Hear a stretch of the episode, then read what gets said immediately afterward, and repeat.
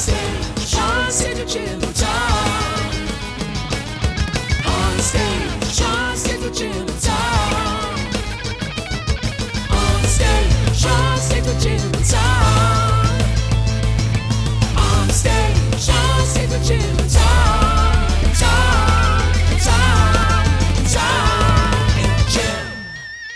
Here we go again, folks. Welcome to the fourth Petaluma history episode of On Stage with Jim and Tom. With coronavirus still keeping much of what we do in a frozen state, Tom and I have decided to keep digging into local history with our recent episodes. Tonight we are joined by returning guests Katie Watts and John Sheehy, and we will be exploring a 50 year period of Petaluma history starting in the 1920s and ending around the 1970s. Now, this is a great time to explore in this town's history because it really shows how lots of what you see today came into being. So let's get started. Katie Watts, John Sheehy, welcome to the program. Welcome. Thank you. Thank you. Good to be here. John and Tom are the guys that came up with starting with the 1920s. Um, and I'm curious why you guys thought that was a good place to start for this episode. It actually was Katie's recommendation. She wanted to talk about the egg best of the world era in the 20s, which is really the height of Petaluma up until that time. And also, um, Jim, I thought it would be a nice tie in to your great grandfather, Angelo Agius, who I don't think many people know about what a key role he played in the egg industry at that time.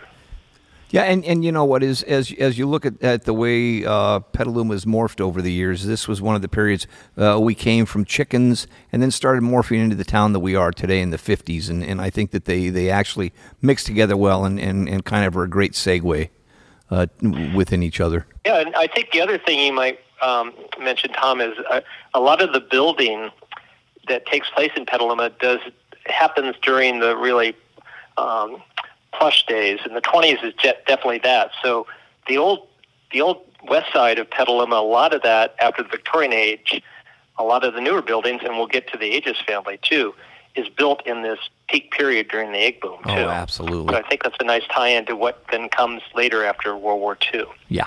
Yeah, and just as another note, um, this is kind of going to be a fun episode because we are going to touch on my family's history here. Uh, 1920s, 1930s was when we really came into our own. And then uh, John and Tom's family kind of uh, made their mark on the town, I would say, in the 50s and 60s. Yeah, and the, the building period for me, and, Yeah. and even John's dad was working on on uh, I think some of the Novak projects in the early days Yep, of yeah, That's exactly right. absolutely. Well, let's uh, let's jump into the uh, the egg boom, the 1920s. The reason that a lot of people even know what Petaluma is and what it is thought of, even if that is not entirely correct to this day. The, the main reason that I wanted to talk about it was because I I researched it so heavily when I was working at the Argus. I found it just fascinating the number of stunts that were being being created to promote this and the the the warmth and the small townness of it. The the year that the the Queen's float could not come down the boulevard because of the electrical wires. The float was too tall and it tangled with them. What was that float? Well, there was uh, there was an egg day queen every year, and it was usually a, a popularity contest of a vote with local merchants. But the floats got bigger and bigger and more elaborate as the the egg days grew.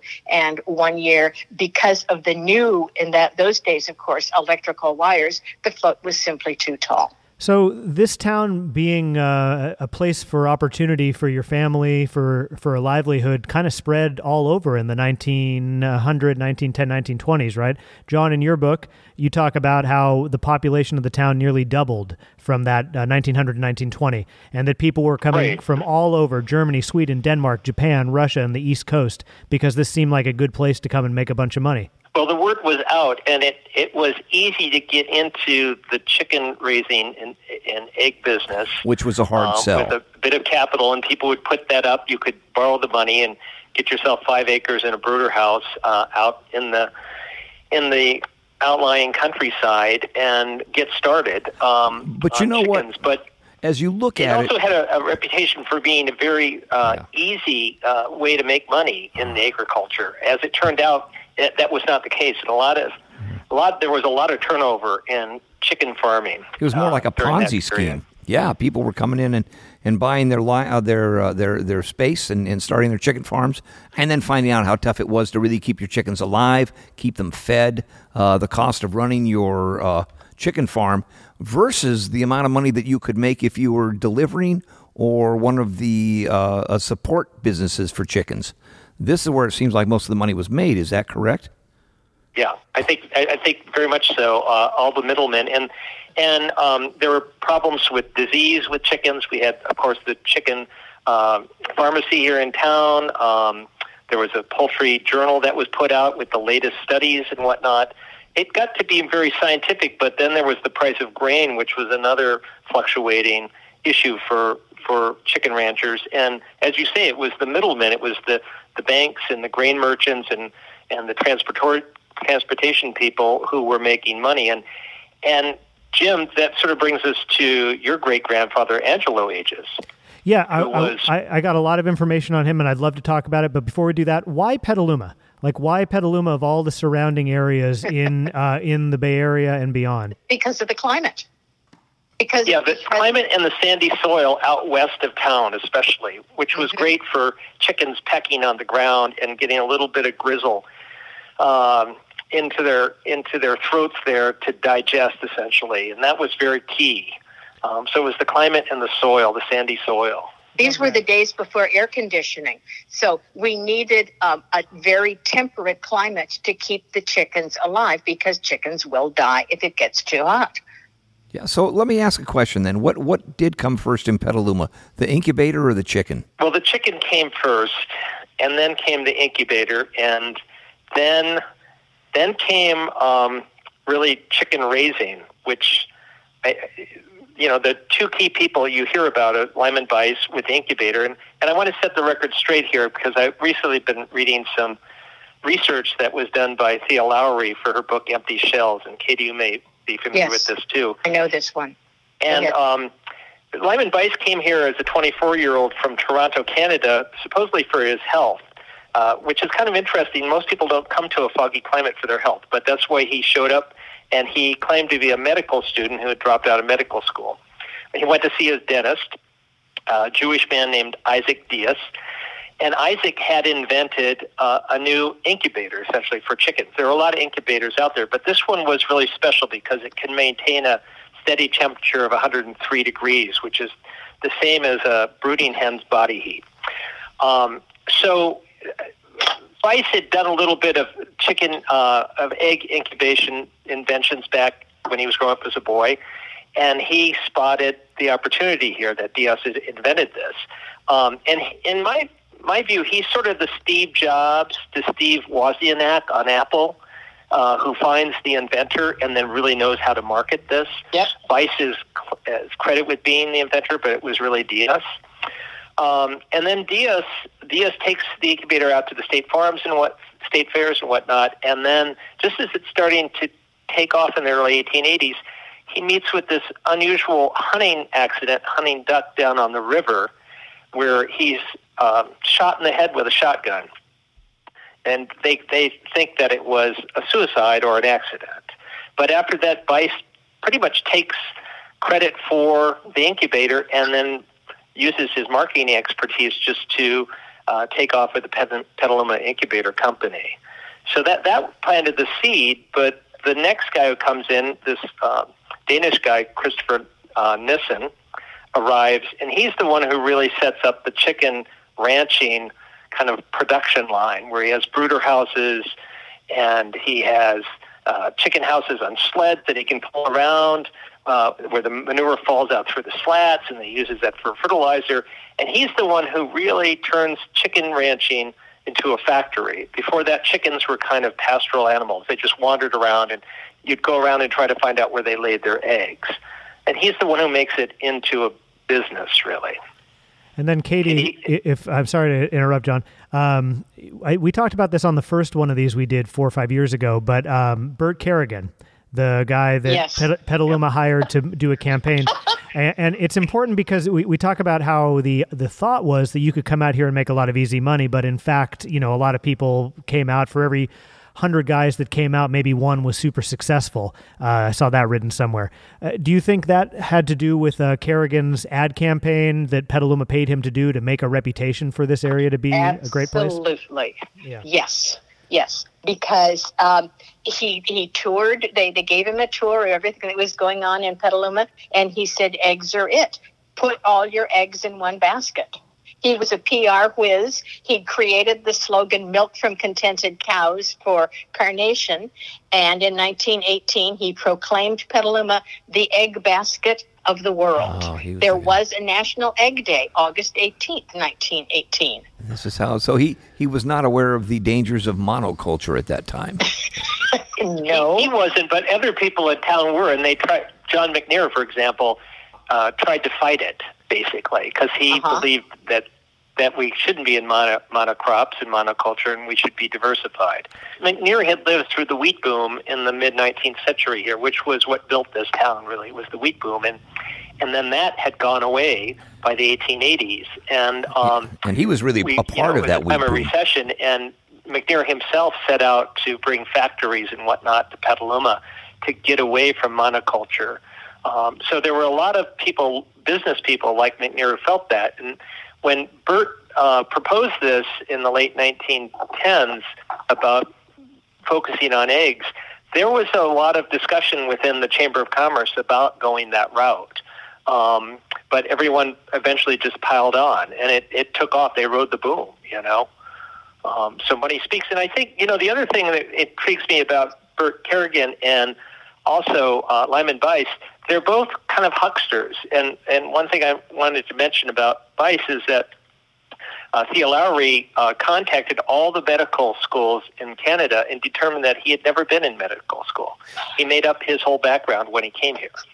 Um, and I think he was a bit of a showman as well. And by 1920, when things were peaking with eggs, his incubator business was actually on the rocks because he had overextended himself. He really went into an international trading kind of situation, and he got overextended. Um, and from the 20s on, while the boom was still happening, his business was really in the tank. His his son essentially took it over, and he kind of stepped away from the business. How did we escape the fate of uh, being just you know a, a town that is uh, filled with despair and kind of broken dreams? um, two things. One is our secondary industry was dairy. And um, thanks to largely a lot of Swiss Italian and Portuguese immigrants who came here beginning in the 1890s, they really built up the dairy industry to the west of town and in northern, uh, northwestern Marin there. Um, so dairy was the fallback. And, and when the when the depression hit in 1930, the, the egg industry just went it just went down really hard. People lost their farms and whatnot, um, and that happened across the board. But a lot of those farmers diversified into other crops and into dairy and whatnot. So I think the other thing to keep in mind what happened in the depression, the grain mills actually took over a lot of the ranches because people couldn't pay for the grain, um, and some of some of the mills were uh, quite generous about it, and they allowed the farmers to stay on the ranch and try to pay off their debts to them. Um, some were not. They sold off the, the properties and evicted the farmers. So um, it was really the mills that kind of controlled the game with the banks.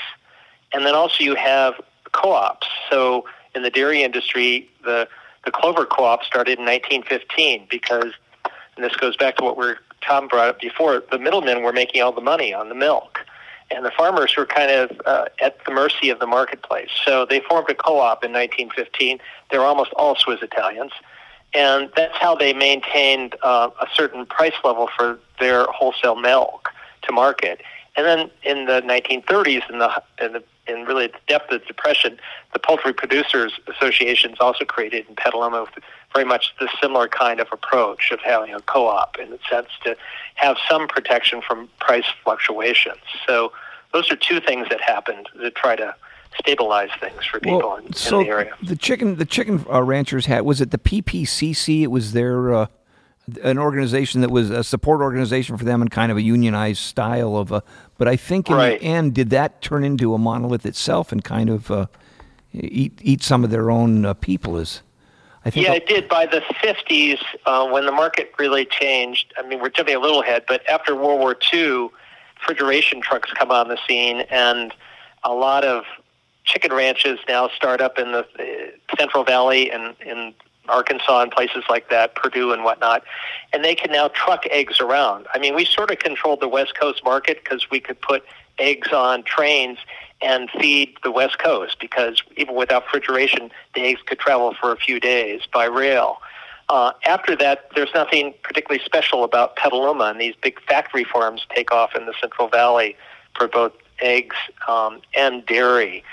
And it's during that period where um, the poultry producers in town um, make some mistakes. I, you know, having read some of the history, I'm not sure they could have avoided it, but they become the bad guys for a lot of farmers who lose their chicken ranches uh, after World War II, essentially. How do they become the bad guys? Um, I think it had to do something about uh, the cost of grain went up. There was a lot, uh, um, a lot of the grain merchants. Some of them uh, were Jewish in town. There was a lot of anti-Semitic uh, uh, animosity toward them because these farmers couldn't. They couldn't. They were bu- what they were paying for grain. They couldn't get back in what they sold for their eggs, and the market was changing with these big factory farms. So the this happened to the dairy industry too. It, it just it didn't make sense anymore. There was no more margin left. And so there was some mismanagement from what I've read on the on the part of the poultry producers in town, and the whole thing collapsed in the early '60s. And there were a lot of people who went bankrupt once it collapsed. They had their money in the poultry producers, and they ended up with nothing. Um, so that's how they became the bad guys in a sense. Um, I'm not sure from the big scheme of things if it was avoidable. So before we move from the chickens, yeah, let's talk a little bit about how my family got here, if that's interesting to everybody. Because we're Uh, talking about middlemen, and, and your one, your great grandfather was one of the top middlemen in town. Yeah, he was a, a middleman and other things too, probably. But he's a great example of you know these old family names that you see on the buildings and that you just see generation after generation. His is a story that many families had. He moved over here from Malta in well, he was born in Malta in 1872, and he came over here to America in June of 1900. Nobody knows why he did, but uh, he purchased a return fare to Malta before he left Malta, just in case it didn't work out. And what I love about it is he um, he worked in a grocery store for a brief time before he entered the poultry industry, which is hilarious because our family owns Petaluma Market, totally unrelated.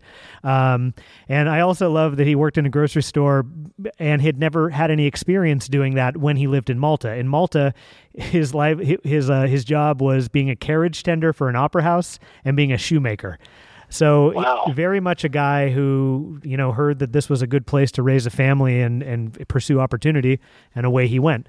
Um, and I love that because you know uh, for me, his fourth generations, uh, you know, down the line, I do things at the Phoenix Theater, which is the Hill Opera House, and I run a grocery store, family grocery store. So just the the overlap of uh, generations is very interesting. Um, but yeah, he worked in San Francisco for a long time um, until around 1913 when he moved to this area, Petaluma, because his boss sent him to come do some stuff. He was here. actually was he he was moving chickens in San Francisco, or he was moving eggs in San Francisco, wasn't he? Was that what his gig was? So he was moving uh, live chickens, and the reason he came to Petaluma was technology had advanced, and they wanted to begin experimenting with the transport of live chickens from the ranches of Petaluma to San Francisco.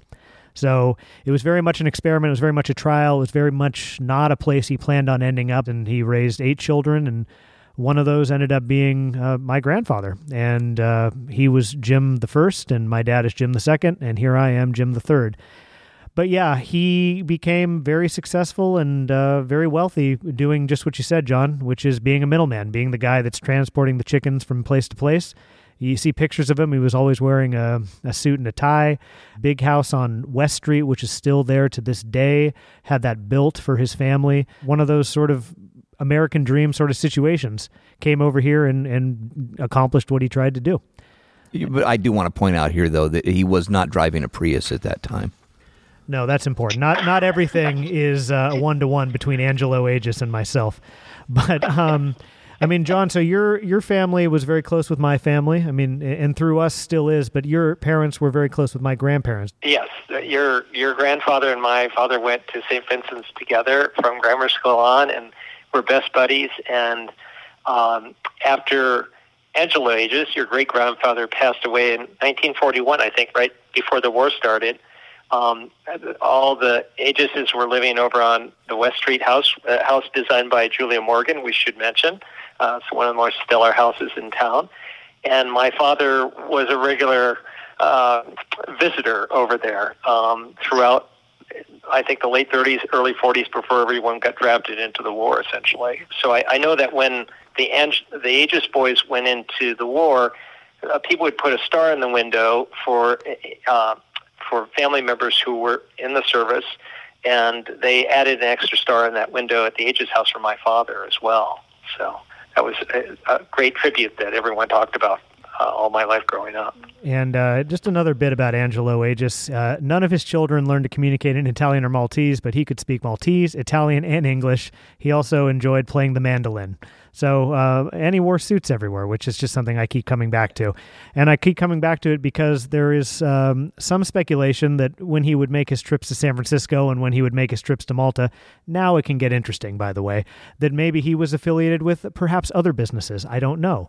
Um, and uh, I think this is a really good segue into uh, the prohibition and the speakeasy era of Petaluma. Now, I've never heard any speculation that he was involved in any of that, but uh, Tom was kind of uh, musing before we started that, boy, isn't it kind of funny that. Uh, Well, middlemen uh, in Petaluma Yep. were, were doing quite well, transporting as, as much as the uh, the people that were producing. I think, uh, in, and uh, it, I find it uh, a happy coincidence that uh, your great grandfather was driving around the county with a bunch of chickens in a truck, supposedly.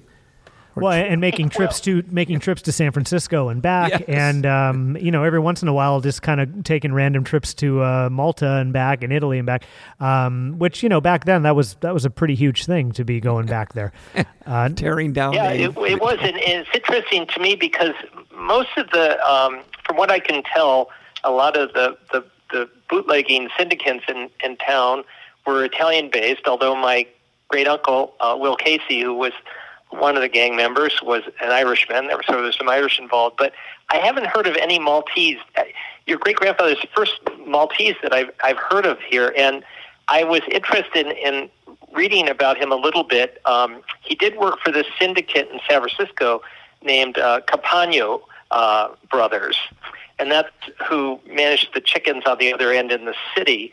And he had this other partner named Dominic Cella, who came to Petaluma. He was Swiss. He was Italian, Swiss Italian. He came to Petaluma in 1905, and and he did. He was a middleman like your uh, great grandfather. And at one point, they both worked for the Campagno brothers.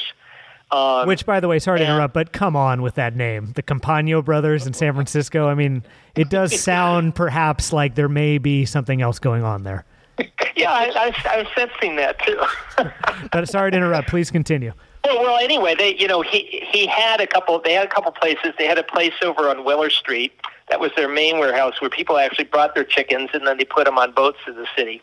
But then he also, and I think you know this, Jim, is that he he rented um, an old hook and ladder company. It was a famous hook and ladder number one company uh, that was on the it was on the south east corner of Keller and Western, where the Wells Fargo Bank is right now. It was a classic building, and he had been a member of the hook and ladder team too. And he bought that building in 1919. Uh, my great my grandfather uh, ran a paint store called Sheehy Brothers with his brother down on Kentucky Street, where the Hideaway is, and their warehouse was adjacent to your great grandfather's uh, building there on the corner of Keller and Western. So he had all these um, different. I think he had at least three locations of things that were moving around. And as Tom says, a lot of the, when I've read about the prohibition, a lot of the whiskey was transported um, through the dairy industry under the guise of transporting milk cans and whatnot. But it seems very likely that this would have had any transportation means. This was the way that they would have moved alcohol around, and also the means of making alcohol, which were sugar, which was transported up here. Hmm, so that was a big- I- you know, it's thing. interesting to me that you're, the Cella, who I've seen pictures of Dom Cella, and he looks like a guy who's right out of the Goodfellas. I mean, he is really a serious dude. And all these guys make a lot of money after 1920 for some reason. Oh, absolutely. And and so to further incriminate my uh, great grandfather, when when you look at because there's a report that my cousin uh, Jim Barnes did uh, in, when he went to Sonoma State. That's where a lot of my source material is coming from for this, and it's it talks about the house and his life and all that. After the 1930s, it's very strange how he was able to acquire like five houses on Cherry Street. Yeah, quickly. He he had a business. He had a building where he ran his operations. Uh, where I want to say Johnny Garlic's was, and now Yes. it's across the street from Lucky's. I think Mike's at the Crossroads was there as well. Was the yes, Yep. yeah. Yep. Yeah. Um, so uh, this is I didn't even know this, but he had pr- like property holdings that were all over this west side of Petaluma, and it is very funny the timing, and that's I guess all I will say on the subject. Yeah. Yeah, it's interesting. It's the heart of the Depression, too. It's- well, they built they built a, a large Mediterranean house. What is it, 1935? Oh yeah. Well, yeah. I mean, that we're going to talk in a moment now about like the prohibition and all that stuff. But that's the thing that I find most interesting about these guys that were involved in that. Without judgment, I mean, I, I think it's very fun and cool. I think I think crime can be fun and cool, but but it is funny that you'd be so blatant about it. You know what I mean? Yeah. Yeah. Yeah. So I agree. Be, so let, let's get into that. Um, 1919, the 18th Amendment to the Constitution is ratified, and now it is a crime to produce, transport, or sell alcohol. Um, just for somebody who doesn't know why that is, uh, why did our country do that? that's you, John. Katie? Oh, Katie, good. Katie.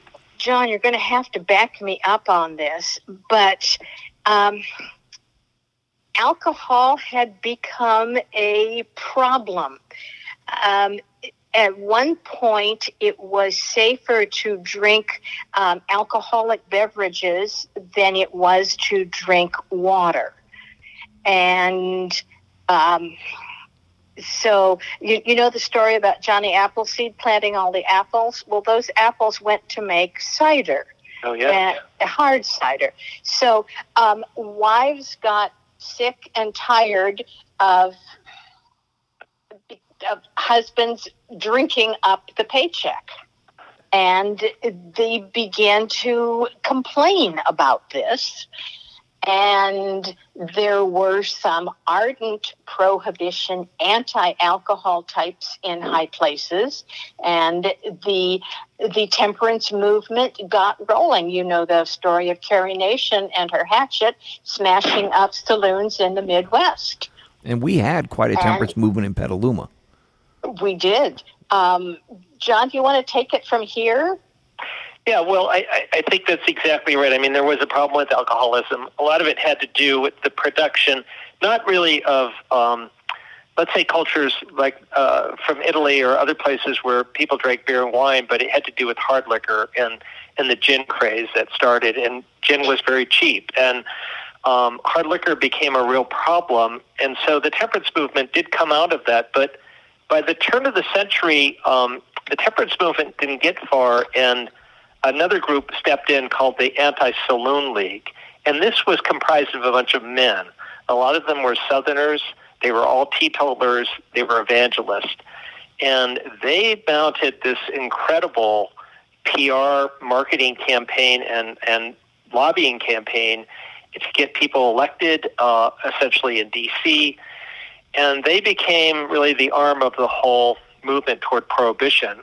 And then during the war, when World War One broke out, there was a shortage of grain, and they wanted to prioritize shi shipping grain to the troops and whatnot.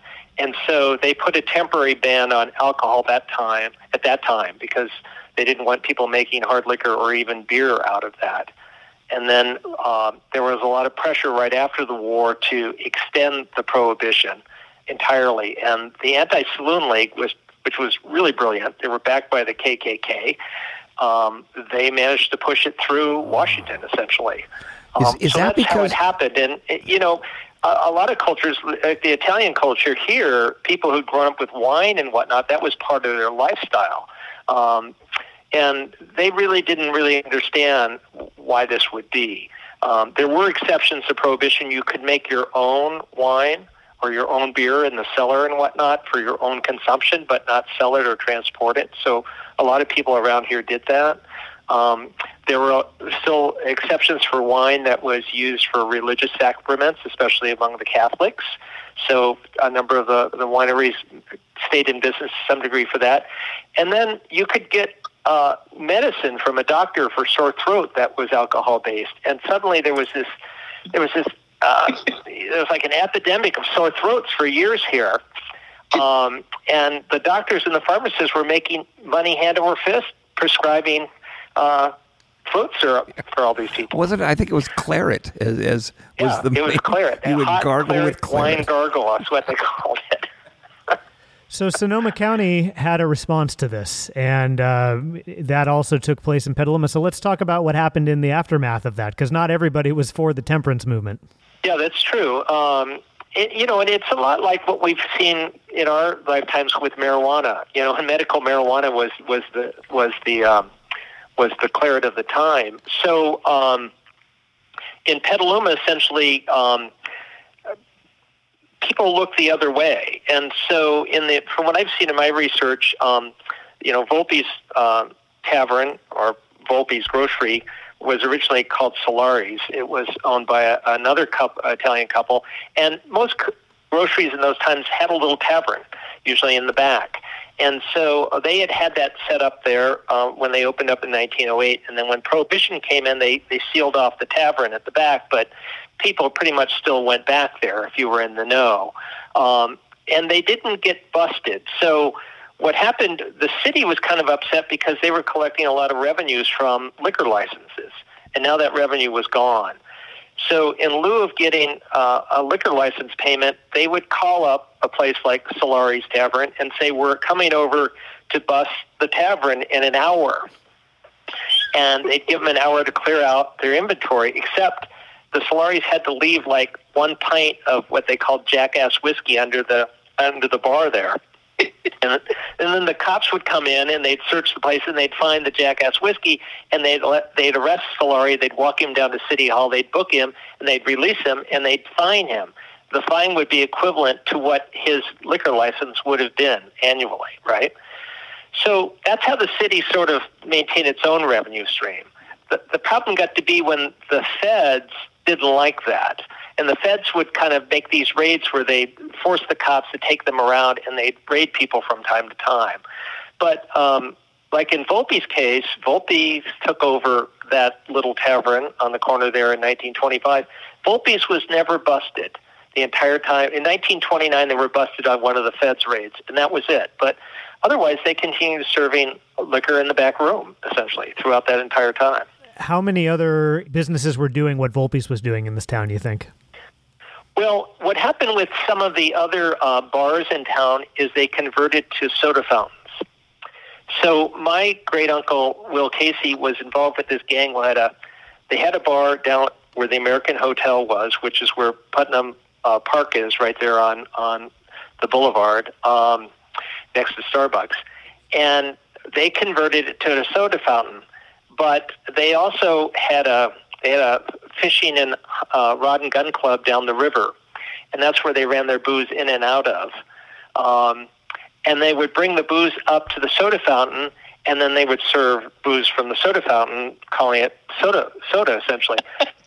so one day they're all in there, and the cops walk in, and so the first thing they do when the cops walk in, they set up a bunch of shot glasses and they start pouring the alcohol on the counter to serve the cops because that's what they always do, free booze, and. They, the cops have got the feds with them, and the cops say, "No, it's not going to be that way this time. We've got a gentleman with us, and you're all under arrest." And they immediately grab all the shot glasses and the and the booze, and they start pouring it down the sink as fast as they can. but Did that they're all work? busted and arrested, and and that sort of thing would go on a lot. And then they went down when my uh, great uncle got arrested. The the feds got on a bunch of boats, and they it was the only way to get to the Rod and Gun Club, and they had card games going down there. They had booze going, and they they made a midnight raid by boat into the Rod and Gun Club and arrested everybody, and that's when he got thrown the slammer. Um, and he was the general manager of the largest grocery store in town, which was at um, at Petaluma Boulevard, where Western hits, where uh, Central Market is today. Wow. And he, he, they sold both retail groceries, but they also sold grain to the ranchers. And they had big warehouses in the back along the river, and that's how they. Tra- he ran the Sea Scouts, and he would have the Sea Scouts load up the booze and bring it up No at night kidding. and unload it there. And um, That was doing their good deed. yeah, he would drive around. His job was to drive around all the ranches selling grain and you know dealing with his accounts and collecting money and stuff. And of course, that the the ranches were a network. Most of them Swiss Italian, just a network of sugar coming up from the South Bay uh, to the ranches and brought into stills in town. And then once they were uh, made into alcohol, tin cans were taken back to the ranches as sort of transportation points before they were shipped up the coast or whatever they went. You know. So he was like we were talking about. Tom was talking about the transportation guys, whether it was you know Angelo Agius or my great uncle Will Casey. These guys were they were moving things around constantly. Yeah, let's talk about that because um, these these farms out west from us, there was a lot of illegal booze production going on during this period. Correct? Yeah, apparently, and it was um, some of them had stills out there, and um, in the twenties, definitely because there was water where they had water going on as well. And in one of the big busts, the way the feds found it, this one still down on I think it was somewhere on, on Chileno Valley or on I Street or something. Is that there was this grove of oak trees that had just grown like no other trees in the yes. area, and it turned out that the the the spill off from the still was going down and feeding the oaks and they really responded to it. They took off. And that was a clue. So there was a lot of that going out. They were the happiest ranches. trees in the county. Yeah. there were some happy trees. You know, now besides that, um, Bill Soberanes used to tell me uh, stories. He'd come down here on Sundays when I'd be working as a kid, and he'd tell me about it. And his favorite stories were mostly about the bootleggers, and one name just kept coming up over and over again, and that was Charlie Garzoli. And uh, John, can you? Uh, he had a dog food uh, production uh, uh, company. Is that correct? Yes. And down, was he down producing- along the river by Weller Street there? Did he actually produce dog food? Apparently he did that, but that was the front for his real business. Um, Well, and, And also didn't didn't the feds get kind of like uh, led on sort of a wild goose chase in trying to track him down? I mean, there were they kept like finding their way to Petaluma, and this is from your book, John. So maybe um, you could help me with this. But basically, they they really wanted to find the action in Petaluma, and they kept like tracing the what the sugar deliveries, etc. But the trails kept going cold, and then Garzoli, who Tom just mentioned, w- was really at the center of a really big ring that r- led to a bust. because they kept focusing on the ranches, and Garzoli had moved his still into the heart of the, the warehouse district down by the river, um, and he kind of came to this kind of late. It wasn't till you know he was in his early 30s, around the late 20s, that he got into this. From what what I can tell, um, and the way they brought the sugar up, the sugar was uh, offloaded uh, at ports down in San Leandro, and then. Um, it would be shipped over to Marin. And what Garzoli's guys would do is they would take, they didn't want to have trucks because that was too conspicuous for the feds. So they took sedans, big sedans, and they took all the seats out except for the driver's seat. And then they would load those sedans up with sugar, and the drivers would take them out to a ranch somewhere in the west of town. And then another uh, van truck or car would bring them into Garzoli's uh, dog food uh, mill downtown, essentially. And he had a still there, and the still was designed so that it could be dismantled within an hour and moved away. Because they'd usually, what usually happened is the local cops would tip them off that the feds were on their way. You know, somebody would be, someone was on the payroll usually. Um, so he could move the still around, and, and that was one of the reasons the feds could never nail anybody down. They either lost the trail once they got it back into the uh, countryside, uh, or they arrived at places where the still was dismantled and, and pulled away, essentially. Um, so that's that's how they were going. And and what the interesting thing about Garzoli is um, he grew up from a, a big ranching family um, out in Two Rock, essentially one of the pioneer ranching families.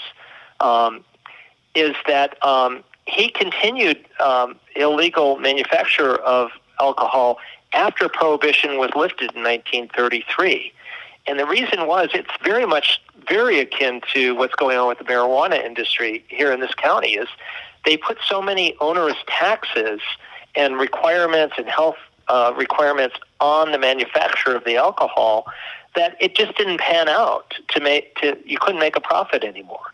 So it was more profitable for these guys to keep the illegal trade going, just like we're seeing in, in the marijuana industry right now. And that's what he did. He really made his, I mean, he'd made a lot of money by 33, but he made millions between 33 and 37 when he was finally busted. Your book uh, cites a statistic that at the peak, these uh, let's see, one of these stills could generate about fifteen hundred worth of liquor a day, which is about twenty five thousand dollars in Yeah. today's terms. That's huge money.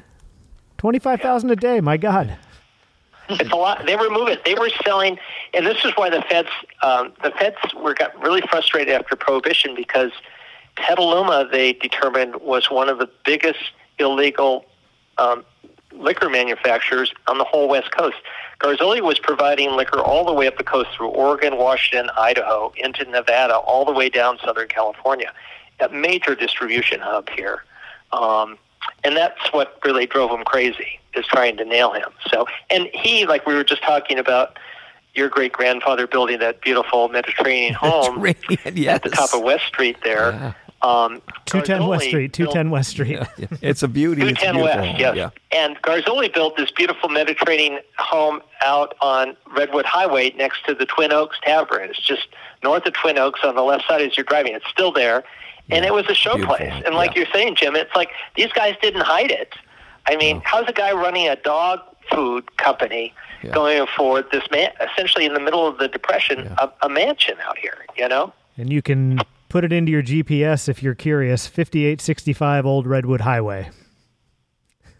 I mean, Tom's making a face at me, but it's in your book, John. The- the- some some friends of mine live live out there, and, and I actually Hey, it's in the book. it is in the book. Yeah. They're putting, I noticed they're putting a fence up right now, Tom, so Are that they? should be okay. Good for them. Well, let's go into the end of that raid because I- I had never heard this Garzoli s- story before, and it's just like a really wonderful, unique Petaluma story, and it's it's incredible. So they, uh, w- w- the feds, uh, what did they? They spotted Louis Boitano, huh? And Louis was a, a associate of Garzoli's, 30 years old, and uh, agent just happened to be driving along East Washington Street uh, uh, near Hopper, and he spotted uh, Boitano's car. For some reason, they suspected Boitano. Boitano had a welding company in town, and so he followed Boitano over to the dog food packing plant that Garzoli owned over on Weller. Um, and um, apparently he this is where it gets kind of interesting um, Bo- Boitano went inside and they, and to meet with Garzoli and then they somehow got tipped off that the feds were after them and they slipped out the side door um, so they did raid the place, but they didn't find anybody inside. And they had tried to dismantle their still inside the dog packing plant, but they didn't, hadn't been able to pull that off before they got arrested. Um, so, but they knew it was Garzoli and they knew it was Boitano, so both of them were arrested. Um, what's interesting, uh, the network of people, like you're saying, were tied into this. Silvio Volpe, who was running uh, Volpe's at the time uh, with his mother, essentially, he put up the five thousand dollars for Garzoli's bail. Five thousand dollars in the middle of the depression was a lot of money, Yeah. you know.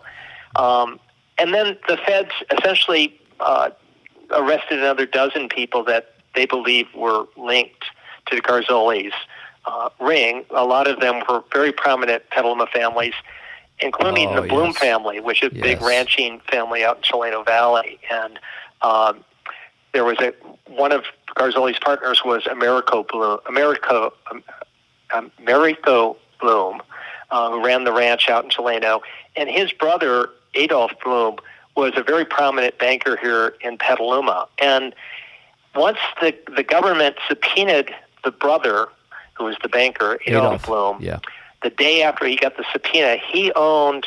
Um, and Tom helped me on this. At the old Cedar Grove place, He did. Yes. uh, which is out by the Lucky Store and It- Payran it was, yeah. Boulevard North there. Uh, It was a resort? owned that whole. It used to be a, a amusement park in the Yeah. 1890s. He owned all of Cedar Grove. He had a beautiful home there.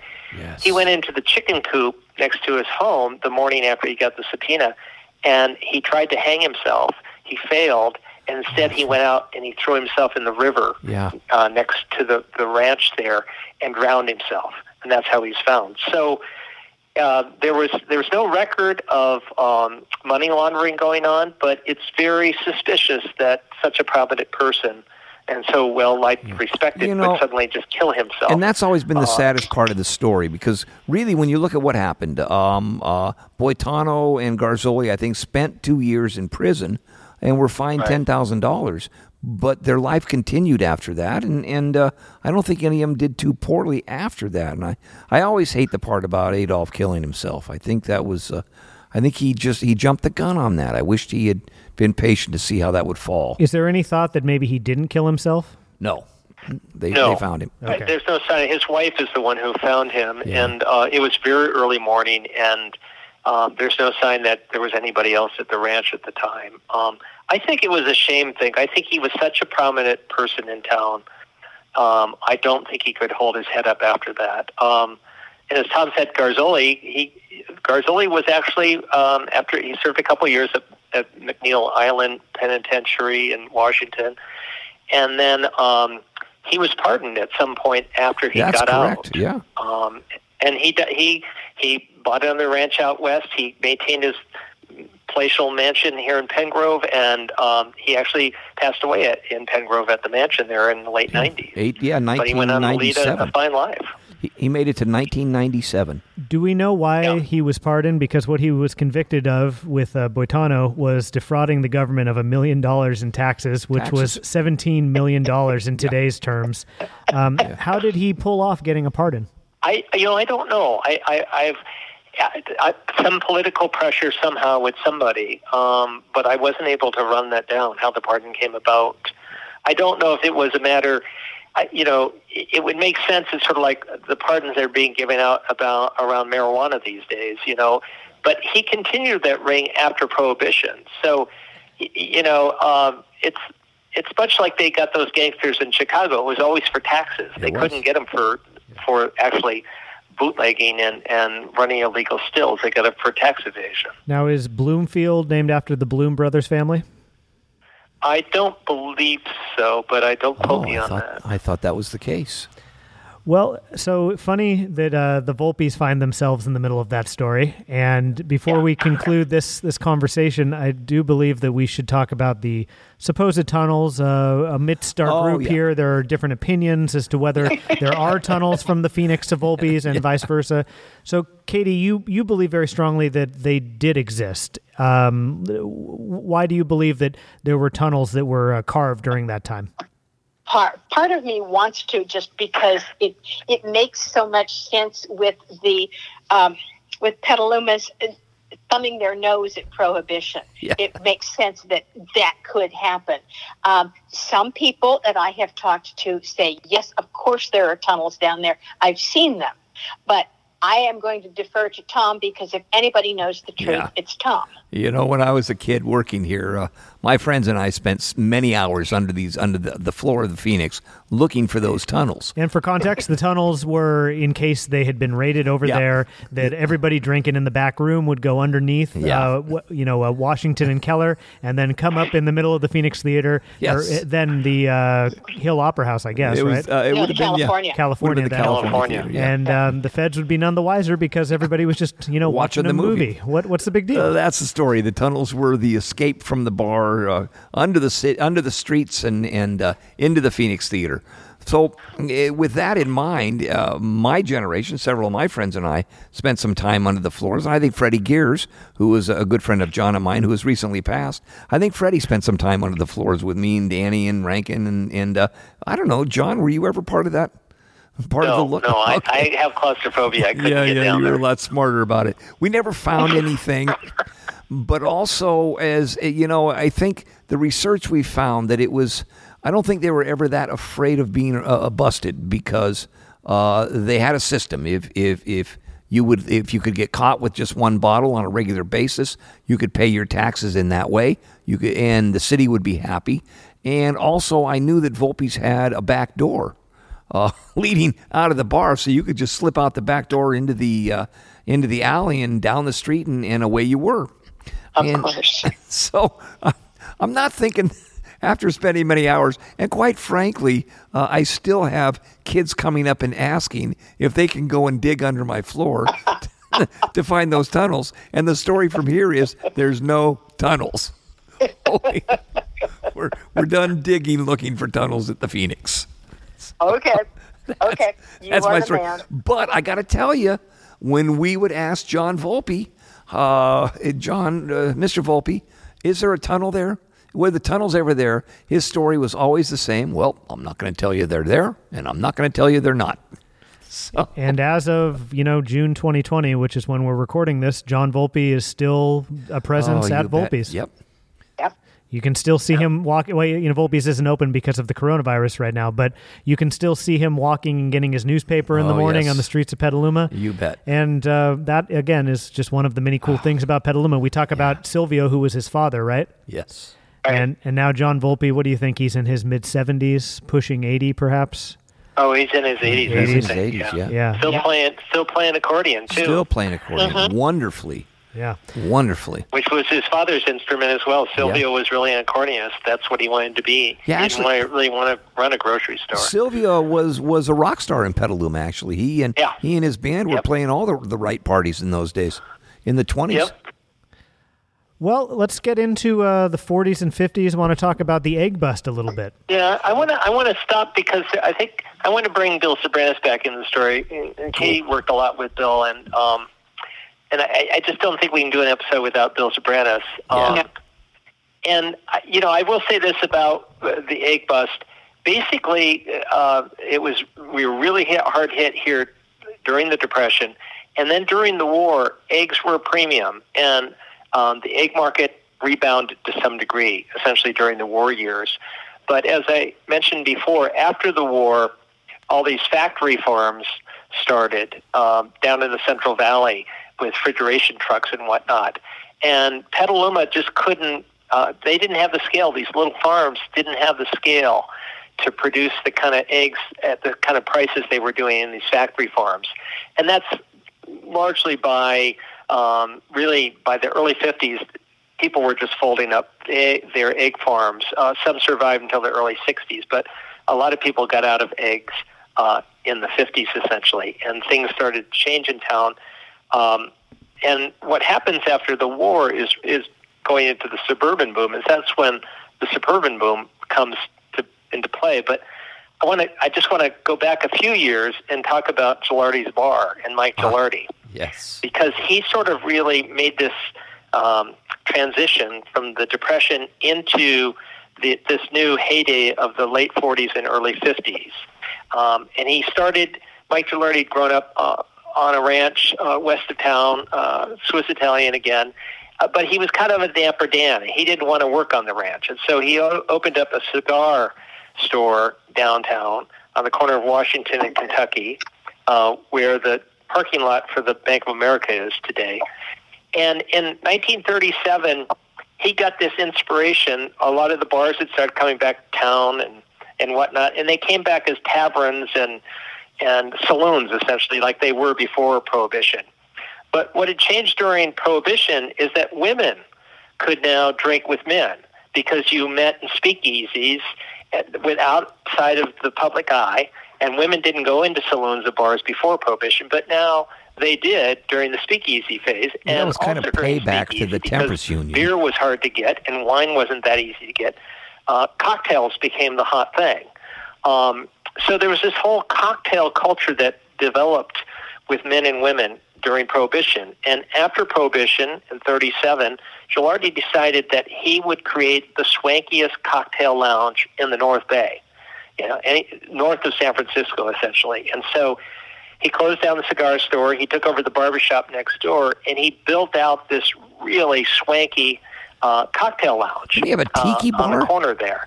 And John, to attract was- women to the club, he he had music, he had dancing, he had a baby blue plat, baby blue powder room for them. Um, Yeah. But didn't he turn and he had into these a really handsome mixologists, you know, were making drinks behind the bar. And this became the swanky crowd, and, and it was a little rocky during, you know, certainly during the war times when people, guys would come back uh, on leave and stuff. Things were happening there. There were a lot of new people. A lot of women came to the area working at Hamilton Field. My mother was one of them. Uh, Gilardi's was the place to hang out and meet GIs during that time. And then after the war, it becomes a really hot spot. And uh, Bill Soberanes was part of that uh, whole scene at Gilardi's uh, corner, as it was known. And he coined the phrase for this crowd. He called it the 400 Club, which is a phrase from uh, the turn of the century back in Manhattan. Uh, the 400 Club was the sort of the hottest society names in Manhattan. And for Bill, the crowd that met at Gilardi's Corner, that was the 400 Club. It was the Cafe Society of Petaluma. And they would dress up uh, quite elegantly. They'd go on trips together to um, San Francisco. They'd go up to the Russian River. In the summers, the big bands, Harry James and whatnot, would be playing up there. They'd do dancing. They'd party. And and Jim, uh, we were talking. Your grandfather, Jim, and your grandmother, Topsy, were best friends with my uh, mother and father, and they were all part of the 400 Club. Uh, that met there, and they and there was there was highballs, there was dancing, there was dice playing. Uh, they had discreet uh, betting on horse races in the back the back of the bar.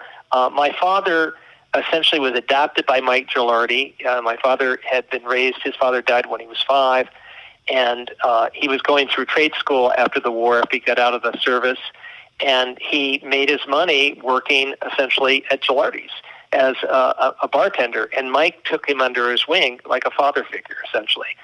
So th- uh, th- this was really the heart of the cafe society, and this is where Bill really got a lot of his sources through through the 50s, really the late 40s, the the early 50s when he started writing his column in what Katie like 54 or something. I think This so. is where he kept his ear glued to the to the ground, essentially, to pick up the gossip in town. Yeah, I mean, he then would, you know, live in this town for another 50 some odd years writing for that paper, a little less than 50 years. But I mean, one of the most notable recent characters of Petaluma history, I would say. I mean, who tops Bill Soberanes in terms of like local celebrities of the last 50 years? You don't. You don't. And the man, as far as I can tell, never said a bad word about anybody. He was a kind, discreet person. Yeah. He was. Yeah. He, he was. He was the last of a dying breed of, of press people. Because I mean, you look at you look at how the press is operating nowadays, and and uh, everything is free game. But uh, Bill was Bill could get an interview with almost anybody because they knew he wasn't going to say a bad word about them. How did he balance that, though, Katie? Because you worked with him in the Argus newsroom, right? Or at least uh, you both worked I- for that company. Well, he never worked in the newsroom. well, what I He- mean, he worked in Gilardi's. I mean, I, He I, brought, he brought his column into us, or um, later his wife Jane would type it and um, send it to us. I I guess what I'm curious about is uh, of all the journalists that I read and the ones that I know, there's always, you know, the interest in getting the real story, the story that's not printed in the newspaper. And I, I wonder, do you think it was just because he liked to be in the know so much and he liked to be uh, the, the most famous people meter who's taken photos with the most famous people and all that? Do you think that influenced the way that he would cover things? Or do you I think I think the, that being being there, being the man, was more important than writing. And I didn't I didn't read him in I have read back issues, but of course I wasn't around in the early fifties when he was in his heyday. Um, Bill's Bill was remarkable, and I say this with all the love in the world of writing about someone and saying absolutely nothing about them. yes, absolutely. So it, And thank God for that. I think a lot of uh, a lot of uh, marriages were saved by that. yes, yes. yeah, Well, and so you know, for a modern day Petaluman, um, there's a statue of him next to the Lemongrass Thai restaurant. Is that correct? That is correct. Yeah, Yeah. that's correct. And uh, we do a competition here in the Phoenix uh, every October. The the beard growing competition. yeah, yeah. Whiskerino. Whiskerino. And his, Whiskerino, yeah. that- his name is And- associated with that. That was Bill. You bet. And also, it's still the Bill Soberanes Halloween Festival at uh, the uh, Plaza Shopping Center because October was Bill's month. He was born in October, and he always made a big deal out of that. So it's still the the uh, annual official Bill Soberanes Festival. So, to somebody who didn't grow up with him, didn't know him, and is just listening to this episode because they stumbled upon it, why do you think this person has embedded such such a mark on this town? Um, we're still talking about him in 2020, and he's been gone for over a decade now, right? right, he uh, 2004. Yeah. So why why is this man such a central figure? Because Well, I- of his unabashed love for Petaluma. yes. Yeah. Yes. Yes. Oh, yeah. Yes. Uh huh. Almost every column ended with Boost Petaluma. Join the Boost Petaluma movement. Yes, it did. He loved this town. This town was everything to Yeah, him. Yeah, absolutely. You know, Bill, one of my favorite stories of Bill was some friends of mine. Bill had somehow hooked up with Frank Sinatra, and he managed to get uh, in Frank's. Uh, Bill didn't drive. Uh, Bill made it No. a- a- around the world on foot, and he could catch a ride with just about anybody. So he caught a ride somehow with Frank Sinatra from San Francisco up to Tahoe, and some some friends of my parents uh, were at, that going to a club at one of the at one of the casinos to see Frank Sinatra, and Les Brand, Brown's band was was uh, backing him up, and they walk into the club, and there's Bill Soberanes being the guest conductor for Les Brown. so Bill had no nerves at all. Yeah. He No. could talk his way into or out of anything. Yep. So the way the story goes, that by the end of the night, Frank had kind of figured out, wait a minute, who is this guy? You'd have to know Bill and the way he talked. He was a very fast, low, close talker. He'd lean in. And he'd talk really low and he'd talk really fast. Goes, well, I just gotta, we gotta go. What's Then we're all gonna go and meet the, you know, and do that. And so apparently, Frank finally decided, whoa, this guy's out of his mind. So he puts him on his limo, tells the limo driver, take him anywhere he wants to go, but take him. and that's how Bill got back to town. I, I wanted to say I, I've read, I've probably read eighty percent of his columns from 1954 on, and I would say in the 50s and pretty much up to the late 60s, maybe he was actually a fairly decent three-dot journalist, as they're they're called. I mean, he blended news and gossip. He had homespun tales of all the social clubs and colorful visitors and whatnot, and local trivia. But he actually wrote some decent reported stories. And then after that, and Katie, you probably know this very well, they're just kind of regurgitated stories from the past. I mean, you'll find the same stories in like five columns over 40 years, essentially. That's right. Yes. He'll just pull them up again, and he'll say the same thing about what he wrote about Katie Watts in 1965. He'll be writing about again in 1995. Because I Um, think that's about when his his lifestyle and the way uh, Petaluma changed radically in the '60s. Yeah. I think some of the clubs and bars and the places that he used to frequent were starting to disappear, and this is where he was Well, getting all that's of his info. exactly right, and it, he became more nostalgic. Yeah. and I think in the '50s and the '60s, as Katie says, he was really a major booster, and and much like Bert Kerrigan, who was the other booster, he really wanted to put Petaluma on the map, and as Katie says, he wanted to be in the center of that process. I, don't, I don't think it was ego. He just he just loved the vibe. He loved the crowd. Yes. Um, yes. you know, and I think you know the the, the most brilliant thing he did with back at Mike Gilardi's once again in '54 was to launch the wrist wrestling Yes. championship of the world, Yeah. essentially. Absolutely. Um, you know, th- th- this seems like a bizarre thing to do today, but who else would dream of staging a wrist wrestling contest that would just be dominate the world, essentially? It made perfect Uh, and, sense. And that's what he and Gilardi came up with. Um, yeah. But you know, and, and, and then with they, Dave and they just rolled with that, and it got bigger and bigger and bigger. It In got huge. In Uh, '68, Charles Schulz put it in a Peanuts cartoon. yes, that's true. Yep. Yes, uh, uh, Snoopy, the, the dog, came to Petaluma to participate. Only he was disqualified because he lacked the thumb. Uh, again, John, this is from your book, but in '69, the event was covered by ABC's Wide World of Sports, Yeah. and it became one of the show's most popular events. Yeah. Um, but this is Holy where, shit, I didn't know this. In 1972, Soberanes wrist wrestled then Governor Ronald Reagan for a photo op. That Oh, rules. yes. Uh, Oh, yeah. Yeah, and and Reagan, that Reagan, wrestling match, there's a great shot. Uh, Reagan broke uh, Bill's ribs. Oh, that's right. oh, because he slammed his arm down so hard, right? Yeah. Yep, yeah, apparently. And then Soberanes, Bill, Soberanes, Bill went to school with my aunt, and my aunt describes it as St. Vincent's. He was a kid with ADD, essentially. He Oh, taught- yeah. Like Tom said, he talked fast. He was uh, uh, always looking around, glancing at things, shiny objects. Um, and he, she said he ate a pencil a day. He was so nervous, he just chewed on his pencils and ate a pencil a day. Yeah. uh, And when I was a kid, um, he tried dating my mother during the war. He during the Merchant Marines, as I recall. He was home on leave, and he he drove her up to what what is La Cresta now, and tried to kiss her, and she slapped the hell out of him. And after. My mother is a very attractive woman. And after that, Bill would always come to our house when I was a kid. And after dinner, he, my mother would sit him down for dinner with us, and then my parents would get up and go in the other room to watch TV, and my sister and I would have to sit in the kitchen and wash the dishes. And Bill would just sit there and talk constantly. Yes. You know, he he had just come from the bars or whatever. You know. Um, so I heard a lot of stories from Bill, and a lot of them just didn't make a lot of sense. They were Yeah. great to listen to.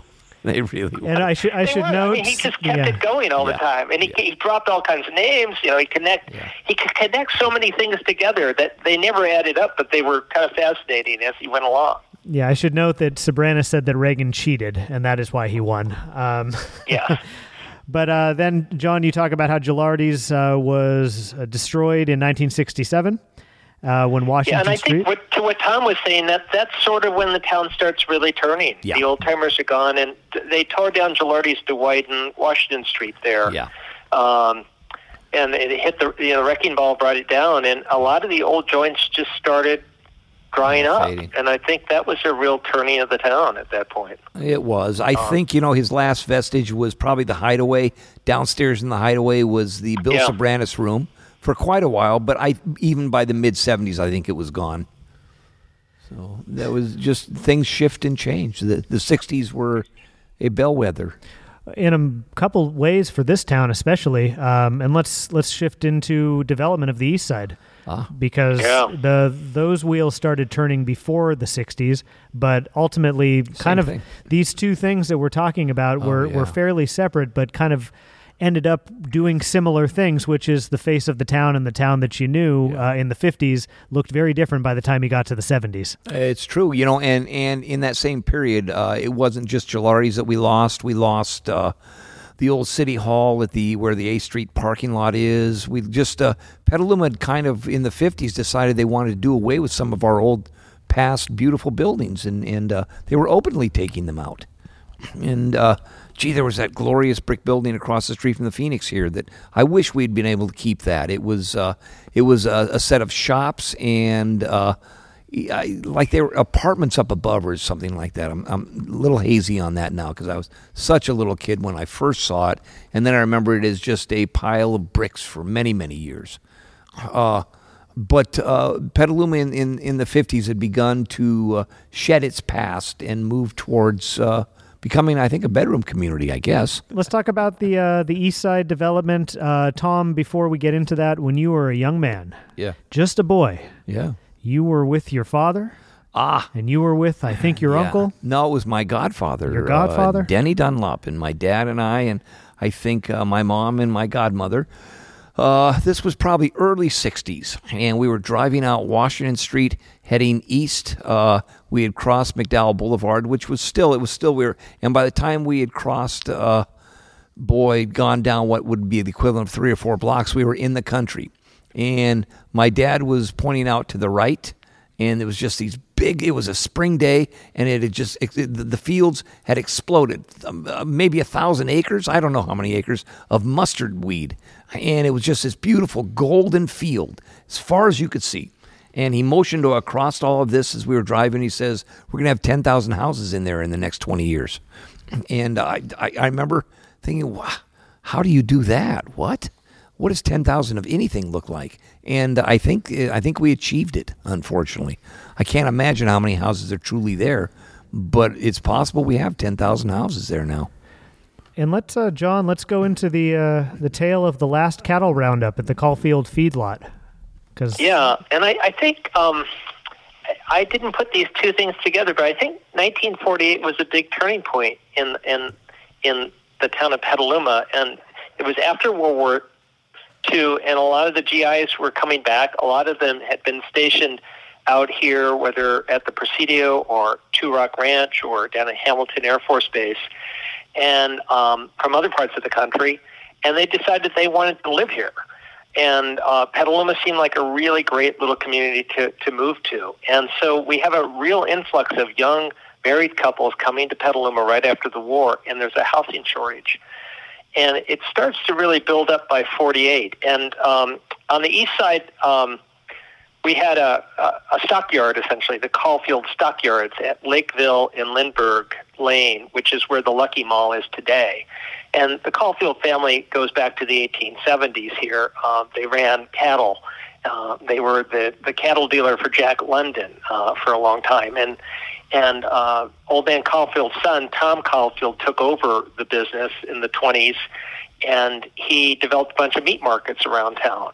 Um, so, and he was he was also an entertainer. It was much like Silvio uh, Volpe. He he was an actor, and actually before he came back to run the stockyards and the cattle business, he went off and he traveled in a minstrel show, and he did theater all around the country and whatnot. He came back to Petaluma. He still put on a lot of theater here. I've heard about But that he show. ran the meat markets, he ran the uh, stockyards, and he had an annual roundup where uh, the ranchers, the cattle ranchers, would bring their cattle to his stockyards there at Lakeville in Lindbergh Lane, and then they would have this roundup where they'd um, drive the cattle over to his slaughterhouse, which was down McDowell Boulevard by um, somewhere along Lindbergh there. But it was it was more it wasn't really a long cattle drive. It was more an annual event, a big party, and they'd meet um, at the stockyard in a little um, in a little room there in the mornings, and they had a bunch of brands of all the different cattle ranches from around town. They would be blazing on the walls there, and they'd have a few drinks. And the Caulfields were Irishmen, so they'd tell a lot of stories, and then they'd go off and they have this cattle drive. So, 48 was the last year they made the cattle drive because 48 is the year that they started early developments uh, of the suburban side of the east side of Petaluma. Um, and it's just, it's also the same year that the state approved putting in a freeway through uh, Highway 101, turning into a freeway essentially from southern south of Petaluma all the way up through Santa Rosa. Because up until that point, uh, the freeway was actually Petaluma Boulevard, Main Street, wasn't it? That was Highway Right. 101. It was Redwood Highway, and Redwood Highway ran through Main Street, essentially in Petaluma. And um, the merchants loved that because uh, what happened is once the Golden Gate Bridge opened in 1937, suddenly all these people were coming up, especially in the summer, to go to the Russian River. And Petaluma was a stop along the way, and a lot of bars and restaurants, and even the hotels in Petaluma, Hotel Petaluma, they made a lot of money with people going back and forth from the river. Uh, the Bohemian Club, uh, Petaluma was a big stopover at the Hotel Petaluma for drinks on your way to the Bohemian Club up there. So the merchants didn't want to lose uh, that drive-through traffic. But by 19, about 1948, 1950, there was so much traffic coming through. I, I read a statistic that in 1947, um, there were an average of 13,000 cars passing through Petaluma every day Every day. and every day, and in the summer months, twenty-two thousand. So imagine. I mean, we complain about traffic now, but Yeah. it must have just been backed up because that was the only way to go north, essentially, right through town. Oh, yeah. So at that point, they did a study and they figured out that a lot of these people were not stopping to shop anywhere. That most of the shopping was coming from Petalumans coming from the countryside, coming into town and doing their shopping and going home. So the merchants finally uh, agreed that they would allow the freeway to go outside of the town and not be like Santa Rosa, which had the freeway go through town, right? right? and also Um, kind of and- like I would imagine it'd be kind of like what is it? Is it Willits uh, when you Oh, start Willits, going up yeah. the uh, Cloverdale, 101? Cloverdale because and that that format still exists in some of those towns when you head up to Eureka from here. Well, Willits just got yeah, the and bypass. Cloverdale was like that until a Yeah. few, till ten years ago or Right. so. Yeah, Uh, you had to go, and Nevada was like that when Tom and I Oh, were growing up. that there was- were yes. stoplights going through Nevada. Yes. to get to any concert we went to, we had to go through Nevada, which was always a fear factor. We needed to make sure Yes. that, that we all looked copacetic because we were driving through Nevada. Yeah. So, and the farmers weren't very happy about the freeway either initially, correct? Initially, no, because they wanted to. And uh, Tom and I talked about this. I thought they originally going to run it along Adobe Road, but that wasn't the case. They they were going to run it pretty much where it ran, except when it got to when the freeway comes into uh, East Washington Street. They were going to put it onto essentially McDowell and then run it out Ely Road, and then come out at Ely and Penngrove, and then take it over the hills. And that a lot of farmers got together, the Grange members, uh, Max Kortum, who was the father of Bill Kortum, the environmentalist, got together and they really petitioned the county that and they told them they were going to destroy like 121 uh, chicken ranches and dairy ranches at the time. Um, and the county actually um, agreed to change the route to what it is today, essentially. Uh, it was originally planned to be a six-lane freeway too. I don't know why it only ended up four lanes, but that was the original plan. But you know, as, that was in, that was approved in '48, and they didn't get around to actually building it until '56. it wouldn't have been needed uh, in 48 because I remember as a kid uh, driving with my dad uh, heading to Santa Rosa or even farther north. And, and uh, boy, you'd get past Washington Street and you would be out in the country. It'd be a pretty quiet drive from here to Santa Rosa for an awful long time. It wasn't until probably the 60s that it really started getting busy. Late 60s. Yeah, that has to do also with just commuters within the area too. So Petaluma had it started growing uh, after the war. It had 10,000 people by 1950. It had almost 14,000 people by 1955, and they were talking about having 25,000 people within a decade. And sure enough, by the end of the 60s, there were 25,000 people in town. Um, and then from I think 1969 or 1970, 1973, it jumped to 30,000.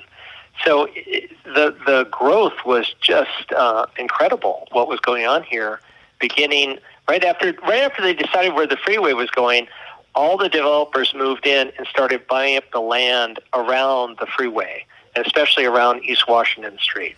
What do we think the old Petaluma folks thought about this? Well, a lot of the old farmers were uh, happily selling their property. The east side came about because ranchers were making a lot of money selling their property over there. What about the 400 Club guys and girls? Did they, uh, the people who lived on the west side, were they not really enjoying all of these out of towners coming in, or, or did they like the growth? Did they feel good about They it? They like the growth. They like the money. So think about it. The chicken industry is going down. The the dairy industry is hanging in there, but it's starting to consolidate, and um, that's because there's also factory farms. And so the small ranchers, whether you're raising chickens or you're raising dairy, the small ranchers just can't make it, and the larger ranchers just uh, basically en- encompass the smaller ranches, and they get bigger. That's they need scale to survive. But the whole agricultural industry is pretty topsy turvy here, and the town's really depressed. When I was a kid growing up in the early '60s, the downtown was pretty depressed, um, and it was just a feeling. Like Tom says, a lot of those old buildings they were falling down. People Yeah. weren't keeping them up. Um, partly that was because of the malls that were set up across town. It pulled the business out of the downtown, It but uh, the city finally enacted uh, some codes where they went around and did inspections, and they gave the owners the chance to to fix up and meet code on their building or tear them down. Tear and them it down. was cheaper in a lot of cases just to tear the buildings down. That's what happened. Um, but I think what happens there, and this gets into my father's story and Tom's too, is that you know things really. The first housing developments going around Payran at East Washington along that Payran route going out to the boulevard north there starts to develop with all these GIs coming with their families. By 48, they're building homes there. Um, and then by the early 50s, the, the east side of the freeway really takes off in the building. And so there's a lot of money coming into this area. They're spending tons of dough. My father was a plumber. He was trained as a journeyman plumber, and all the guys that know, that he knew and that we hung out with at our deer camps and other places, they were all contractors and carpenters and painters and hod carriers and pipe fitters and stuff. So this became the big boom for the next 20 years. Essentially, was housing, and Yeah. building housing. And what did uh, Tom's dad do in particular? Uh, my dad sold houses. He uh, that was that's what he he saw. That was the the direction that that uh, that money could be made in in this town, and uh, so he started selling houses with a, a, a crew called Lepori Overton, and they were uh, building and selling houses. They were they were financing and selling houses in some of the newer uh, McDowell uh, areas. I remember when I was a little guy. Uh, it was like the Weaverly uh, area. Was it Alta Drive in those areas? They had just built those homes, and it was maybe uh, 63, 64, something like that. And it was a very hot summer. And uh, so he would have myself and my brother, uh, just as they'd finished building the homes, we would have to go and spray down the, uh, the houses so the stucco wouldn't crack in the heat. And uh, yes, well, and and you'll note those homes are still standing, and uh, they used to call them uh, ticky tacky homes, but they were built with solid uh, uh, underlayment floors. They were they were built with subfloors, and and just uh, by today's standards, they were really built well. And Those uh, Alta Drive houses are just charming. yeah, they really are now. They, they, it turned out to be okay. But people, Yeah. old schoolers in Petaluma were complaining about them. Holy cow, this is. Yeah. Look at these places. What are you doing? You're just throwing them up in months and you're building thousands of them, and it's ridiculous. But uh, heck, those are the, the neighborhoods that John and a lot of John and my uh, best friends grew up in. Some of these homes uh, sold for between 105 to 125 thousand dollars. I'm seeing in this link that John sent to me earlier today. Yeah, in the new homes that opened, and the first development was all along that Payran area, essentially. Yeah. Um, and uh, you know, the person that I didn't realize was so in, involved in all this was Helen Putnam. Uh, we think of Helen Putnam uh, as the mayor in the '70s who who uh, imposed the slow growth movement here 500 new homes a year and took that to the Supreme Court and whatnot, and then became a supervisor. But uh, right at the peak of this in 1947, she um, she'd come to Petaluma in 1931, and uh, she was a school teacher at the junior high, and then she got married and and she stepped away from that in the early 40s to have some kids, two children, and then she came back in 1947 and ran for the school board. Because she was the only person on the school board who knew anything about education, they made her the president, and she was president for the next 12 years. And what Helen had to deal with was the biggest impact on this was to the schools. And uh, she was also a member of the planning commission uh, from the school board, so she'd be involved in that. And she really saw how the sausage was made up close during that period. And she had to go out and raise a bond to start investing in schools. So the first thing they did in 49 is they built a new McKinley School. The old McKinley School was where Whole Foods is today on East Washington Street in Vallejo. And it had been there since 1912. It was built by, um, designed by Brainerd Jones. Uh, but it was totally outdated and too small. So they built the new McKinley School. Um, that's on Ellis Street, right, Tom? Oh yeah, Um, that was my mhm. You first went- elementary You went school. to McKinley in kindergarten? Yeah, kindergarten. You bet. Yeah, I was in there in kindergarten too. Yeah, I think And, we were on um, different different tracts. Within one year, things were happening so fast in that neighborhood. They were in double session in McKinley. Yeah. They they didn't have enough room for in the new school. Wow. And so um, then what she has to deal with by the early 50s, uh, two developers, John Novak, who's the guy, he's in Ne- Nevada, a big developer. He's the guy my dad worked for for years doing plumbing on the tracks. And then this other group uh, uh, called the Blackwell Brothers, Jim Blackwell and his brothers. He had like four brothers, they were from Santa Rosa. They bought up a lot of the east side of the freeway. Uh, uh, essentially, uh, John Novak bought everything north of East Washington, where the uh, Petaluma Plaza Mall is, where uh, Ross is today, and Trader Joe's. And then the Blackwell brothers brought everything south of East Washington Street, where Washington Square is right now. And they both built their own malls, and they both built all those houses out. And they were just building hundreds of houses uh, a year, and they were getting all this money from the East Coast, from these uh, backers who were putting the money into this. And they couldn't put the houses up fast enough, essentially. And this is even before the freeway arrived at 56. They're just speculating. The freeway's going to come. It's going to even get more crazy here. So Helen, by 55, by 54, she has to go out and get try to get convince people to vote for a bond so she can build schools. And she gets the money. She succeeds. She builds Kenilworth. She expands McKinley School. She on the west side because there's a development going on in the west side of La Cresta and around Hillcrest Hospital, out on I Street, Cherry Valley, where Tom later uh, lived with his family. All that's being developed by these guys at the same time. Um, she rebuilds the high school, Petaluma High School. She expands uh, Valley Vista because that's too small. She expands McNear School. I mean, she just can't. And a lot of these schools are in double session. She can't keep up with the growth, and that goes on throughout the entire 50s. It's it's really crazy here during that time. Yeah, and it seemed like a small town. But uh, if you're a little kid uh, looking at these towns, it, it still felt like uh, it, it felt like a small town to me growing up in it. But it was it was starting to burst at the seams at that point. Yeah, and it was sucking. Those malls on the east side really pulled the business from the downtown. You know, the merchants, Fred Mattei, who was the mayor in the early '60s here, Yeah. Fred Mattei brothers and stuff. They were trying to find ways to keep people coming downtown, essentially. Yeah. And a lot of the buildings downtown, the landlords, once their tenants moved out, uh, would just board them up or just wouldn't fill them. They wouldn't keep them up at all. There was no need to do that. So there was a lot of fear that we'd become one of those towns you see, you know, in the Midwest. You drive around, and you see a suburb, and then you see the old downtowns all boarded up. Yeah. And there were real fears around town of that happening. And that's what I say when I ask about the 400 Club, because I would imagine those are the people that had those fears as this went on. Well, those guys were, were a lot of blue collar people, so they were uh, they weren't necessarily the business people downtown as much as they were the ones building the houses. Quite a, Well, but they, a lot of them were living in the West Side. Oh, yeah. and they would if their Yeah. if their downtown area became a ghost town and it was Yeah. boarded up. That I mean, that's essentially something that they hold very dear. They've lived their whole lives here. Yeah. Their, their parents came. A lot of them parents immigrated here. I would imagine that would be a psychic shock. So Well, yeah, it, it was. Um, You know, culturally, uh, and, and, and here's yeah. personally on a personal story for me. Um, I m- my clothes were bought for me. I grew up on in, on Mattei's. All of my clothing came from Mattei's as a kid, and when they finally closed up, I was a young adult, and I had no idea how to buy clothes because I would walk in. I'd walk into Mattei's, Bob or any any of them, Jim or whoever was working it, Andy. Uh, they would they knew me.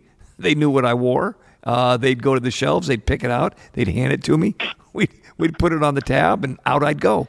And son of a gun, when they closed, I had no idea how to buy clothes. Well, and also that was where Copperfields is. It is For it people who don't know. Yeah, second, yeah, that was their second location. This is an old story. You told it on the old one, but I love it so Oh. much. You were walking downtown and you were uh, Yes. you were dressed in a way that Fred Mattei did not find to be acceptable. Bob. Mattei. It was Bob, Bob. It was, uh, you know what? It might have been me and Freddie Gears. It, we, it was junior high or so, and I was look. I just, I, I can really affect the slob look quite easily, and the son of a gun, I had it.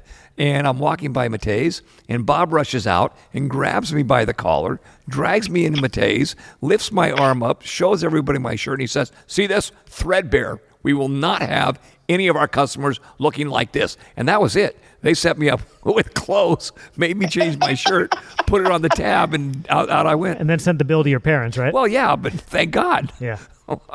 and that's the problem. I had no idea how to buy clothes when we finally lost Mattei's. And uh, culturally, it's such a loss for me on a personal level when we lost our downtown, like it when it when it started shifting.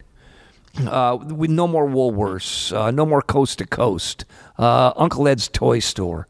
Oh my God, I didn't know how to shop in a mall when the malls came out. So Yeah, I remember that too. it was I remember, you know, and I remember growing up here, we never went outside of Petaluma to buy anything. No, We never went to Santa Rosa or anything. No. You got everything you needed right downtown. yeah, right downtown. know? downtown. It was very self-sufficient, and then that with the malls and the chains coming in, that started shifting. Yeah. Um, Now, yeah, did- it's real. And then the other thing that shifted was East Washington Street. So um, developers started buying in all these um, chain restaurants, Taco Bell. Yeah. Tom and I spent almost every day there at Taco Bell during high school. High school, Uh, it was like the first fast food. I think that and Wendy's. Um, in Petaluma. and uh, K- and KFC also. Yeah. Um, but those were all new things for us. We didn't have chains here before, um, and it sucked a lot of traffic down to the east side. And it was interesting because there was the first development on Payran. The the city and most of those houses. Uh, were given preference to veterans. They got veterans loans, and they were Yeah. given first shot at buying any houses along Payran. But there was a there was also a rule because the federal housing agency, because of the VA, uh, banned any commercial development around those houses, so it was all residential.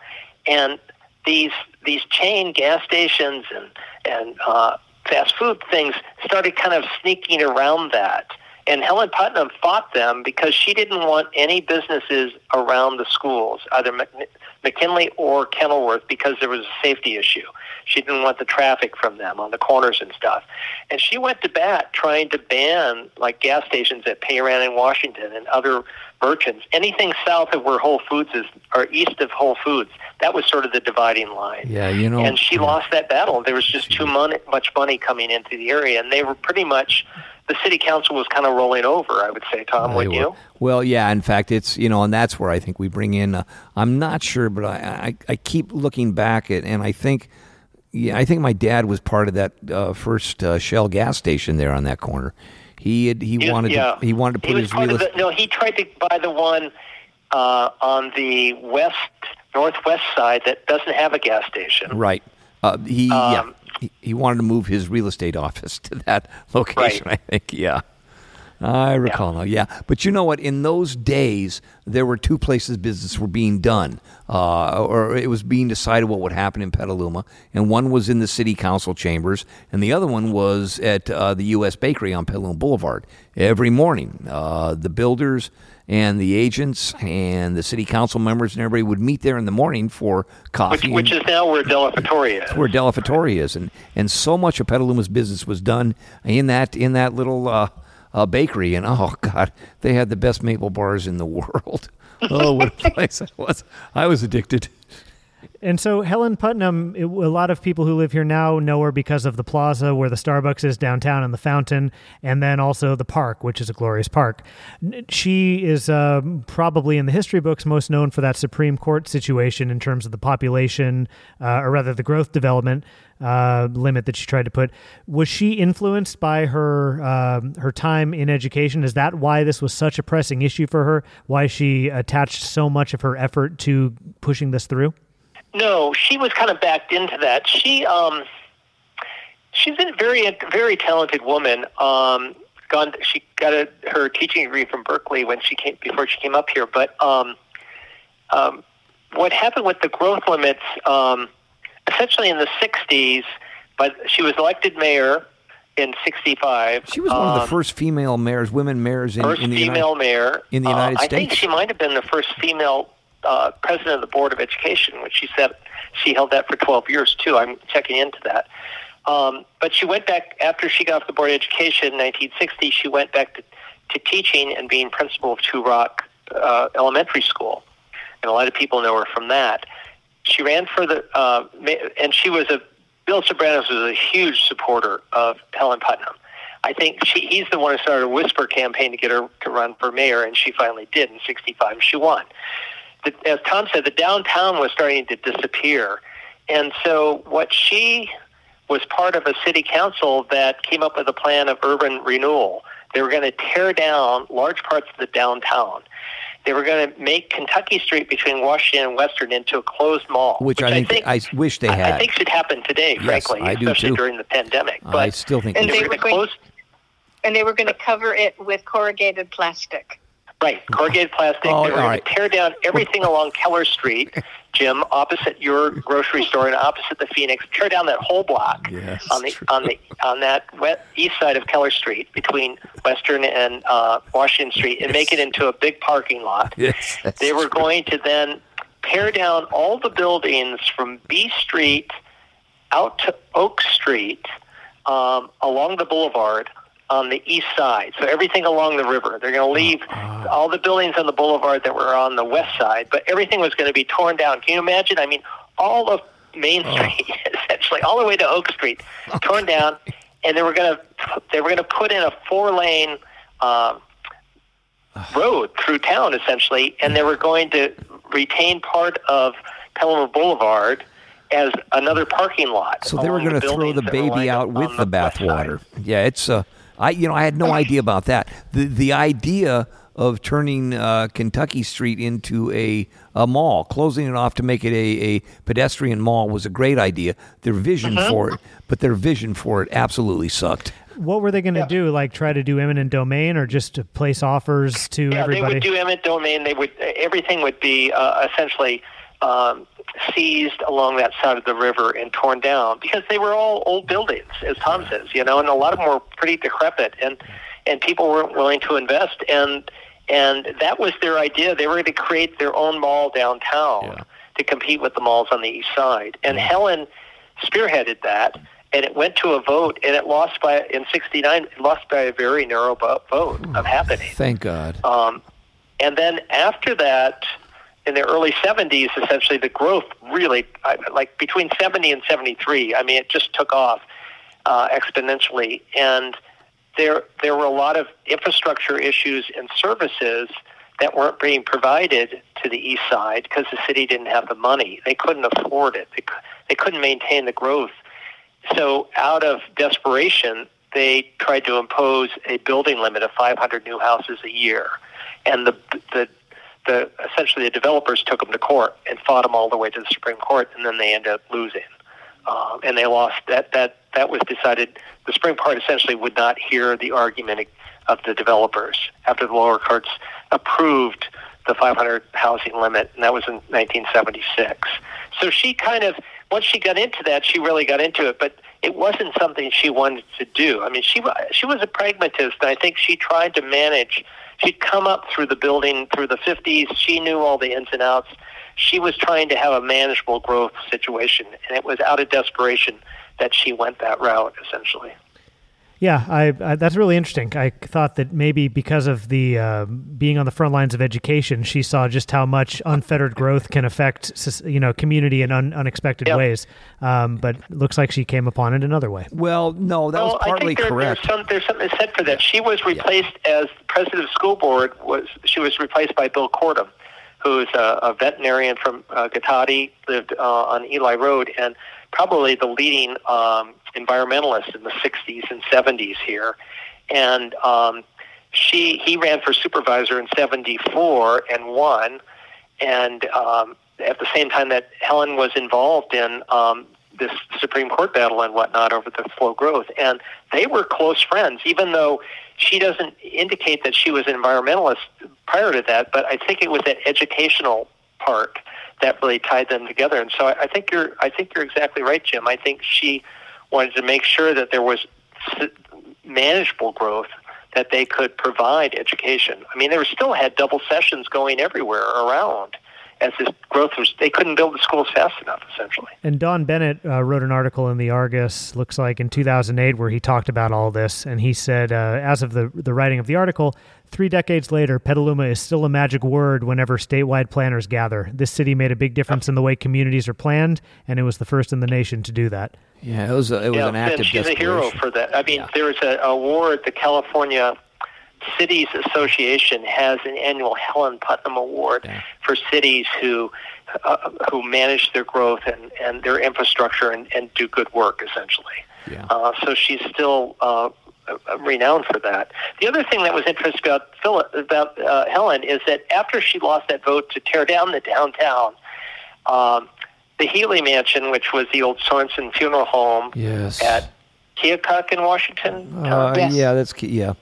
yeah, that was a beautiful home. It, it, Oh. Very similar to the Stack House that's out on Petaluma Yes, Boulevard North as you head toward Denman Flats. Uh, beautiful Queen Anne. It was torn down essentially, and that spawned a lot of people. Spawned Oh. the creation of the Heritage Homes Association in Petaluma. They tore it And down to put in a gas station. What's that? They tore it down to put in a gas station, as I recall. Yeah, they did. They, and now that even that gas station didn't survive. Nope. Um, but Helen got religion, and after that, she'd always been interested in the history of Petaluma. When she was on the school board, she'd go around to PTA meetings, and she'd give a, a, a short history lesson about early Petaluma. And she spearheaded historical preservation of the downtown. And we have to thank her for that because she saved, as Tom was saying, they were tearing down buildings left and right, and she put a stop to that largely. And she she created the whole. Uh, she saved the mill. She created the turning basin. She brought Skip Sommer in to bring the old Farrell Burns house over there, and uh, the Palmetto House, which is the one C Street there. She did a lot to bring life back to the downtown because once the Petaluma Mill was turned into a boutique shop by Skip Sommer in the mid 70s, Yeah.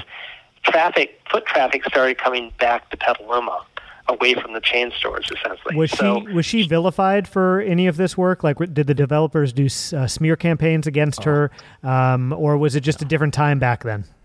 It was a different No, time. I think they did. I, Well, they could I- I try, think they but it'd be to defeat her, tough. right? It would You have been tough. Uh, Petal, uh, uh, Mayor Putnam was, was so widely loved by old schoolers. Uh, it absolutely, you couldn't say a, a bad word about her in my house. And my dad was a developer. Uh, what a gracious woman she was. I think. Uh, Yeah, and she was sharp. You know, she had, Yeah. as I say, for a woman at that time, I think that time on the school board and being on the planning commission, she learned the ropes, and she also cultivated a, a, a broad uh, support base from the women in town. She she was a fashionista. She had a radio show that she broadcast fashion tips twice a week, as long as as well as home tips for women. Um, she she was a moderator of fashion shows for young women, which were very popular in the 50s here. And through that, and through the PTA and whatnot, she really built this base of women supporters in town, and she could do no wrong. And, and I, I think that was very important. And then she just knew how to play. She knew how to play the Skip Sommers and the Bill Soberaneses and all these old guys really well. Yeah, they respected her. Well, and you know, it's a great thing now looking at that that whole battle for development and and really everything we've talked about today. Just how uh, easily it could have gone the other way. You you say Yep. that the the vote to change downtown was a very narrow a narrow victory. Just that's because of that. The, it looks the way that it does. Few people had voted another way. The downtown would look completely different. No, you oh, know, it would be like Santa Rosa, where they put the mall in the middle of the downtown, and they they they they tore down this courthouse and put a thoroughfare through it for a long time. You know, but it you took know, them a long time to figure out, hey, we need that courthouse back. We don't have a heart in this downtown. No, we don't. You know, we don't, and that's a shame. But there's one thing, uh, Katie. Did you say they were going to put up pl- corrugated plastic? Yes, yes. I remember reading that in the Argus newsroom and just shouting out loud Oh my God, because I was so astonished Yeah. and revolted. revolted. But that's what the vision was in those days. Yeah. Oh my God. And then Katie, you would end up uh, coming to town. You said 1981. I came on my birthday, 1981. Um, we were leaving San Francisco and coming north, and this was the what we what we figured that someday we could afford. So we rented a little two bedroom cottage at 10th and F Street, and um, I didn't. I, I knew I was home, but I didn't really become home and come home and realize it until I joined the staff of the Argus Courier in 1994, thanks to Ricky Watts, who was a paper boy in those days for the Argus. And he would read one copy of the paper while he rolled the rest. And he came in one day, and I was in the kitchen, and he said, You've been looking for a job, and they need an editorial assistant. You'd be really good at it. Oh, So I sent in a funny resume, which nobody ever does, and I got a call back. And the rest, as they say, is history. cool. Because they weren't quite sure what to do with me at first, they put me in charge of doing the yesteryears column. Oh. And I'd, I'd Those are always great. loved. I'd always loved history, and what I liked was ferreting out the amusing, intriguing, funny bits that you could find if you just looked hard enough.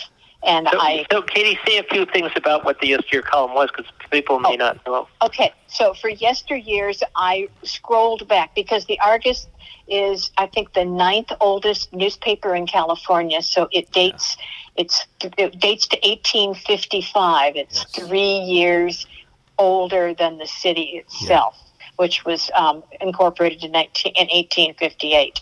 And almost all the copies are available on microfilm. Yes. So I would just go to the library every couple of weeks and I would read back issues and I would transcribe witty bits or clever bits or funny bits or things that proved that you know nothing really changes because we're having pothole problems. And at the same time that we are currently we're having pothole problems back in 1870 Well, there are uh, many, many, many Katie Watts articles online, and if you search her name and Argus Courier or Petaluma, they will come up on Google. And um, some will some will yeah, um, And I just want to put a, a you know an alert out here that I under, I hear from the grapevine that Katie's working on a novel or a book, a oh god john are you going to do that to me well, we're gonna Yeah, we're glad gonna give did. John's book another hype in a minute. So why don't you Well, tell us about that? Yeah. John has been pushing me to put together all the memoir pieces that I have been writing for the past decade and a half and creating a book out of it. Great. So- And they're wonderful stories. Yeah, they really Thank are. you. Absolutely. Thank you. So Oh, uh, we'll we'll see what happens. I um, I'm being encouraged by more than John, and I just might finally sit down and do it.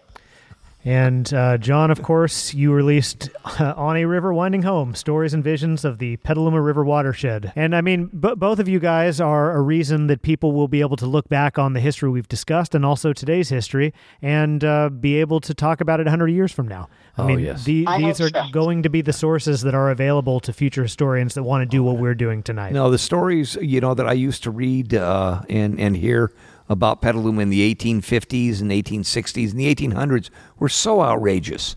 Uh, but I think as you look back on the history of Petaluma that that uh, John and I have lived through and what came the 20 and 30 and 40 years before us, still outrageous. This town has the ability to be outrageous, and it's always a good read. So, Yes. you know, we got to look at a little bit of that outrageousness tonight, and um, I'm so thankful for the two of you joining Yeah, us on the you so phone. thank you so much. Oh, you Thank you for having wel- us. This has been a joy. Ah, thanks a lot. And if the people listening to this liked what they heard, check out our three other Petaluma history episodes, as well as the Calistoga one we did a couple weeks ago. You know, we love doing these and hope to do a few more of them before uh, the end of summer. So, John and Katie, once again, John and Katie, thank you you so so much for joining us. Thank you so much. Thank you. Thanks.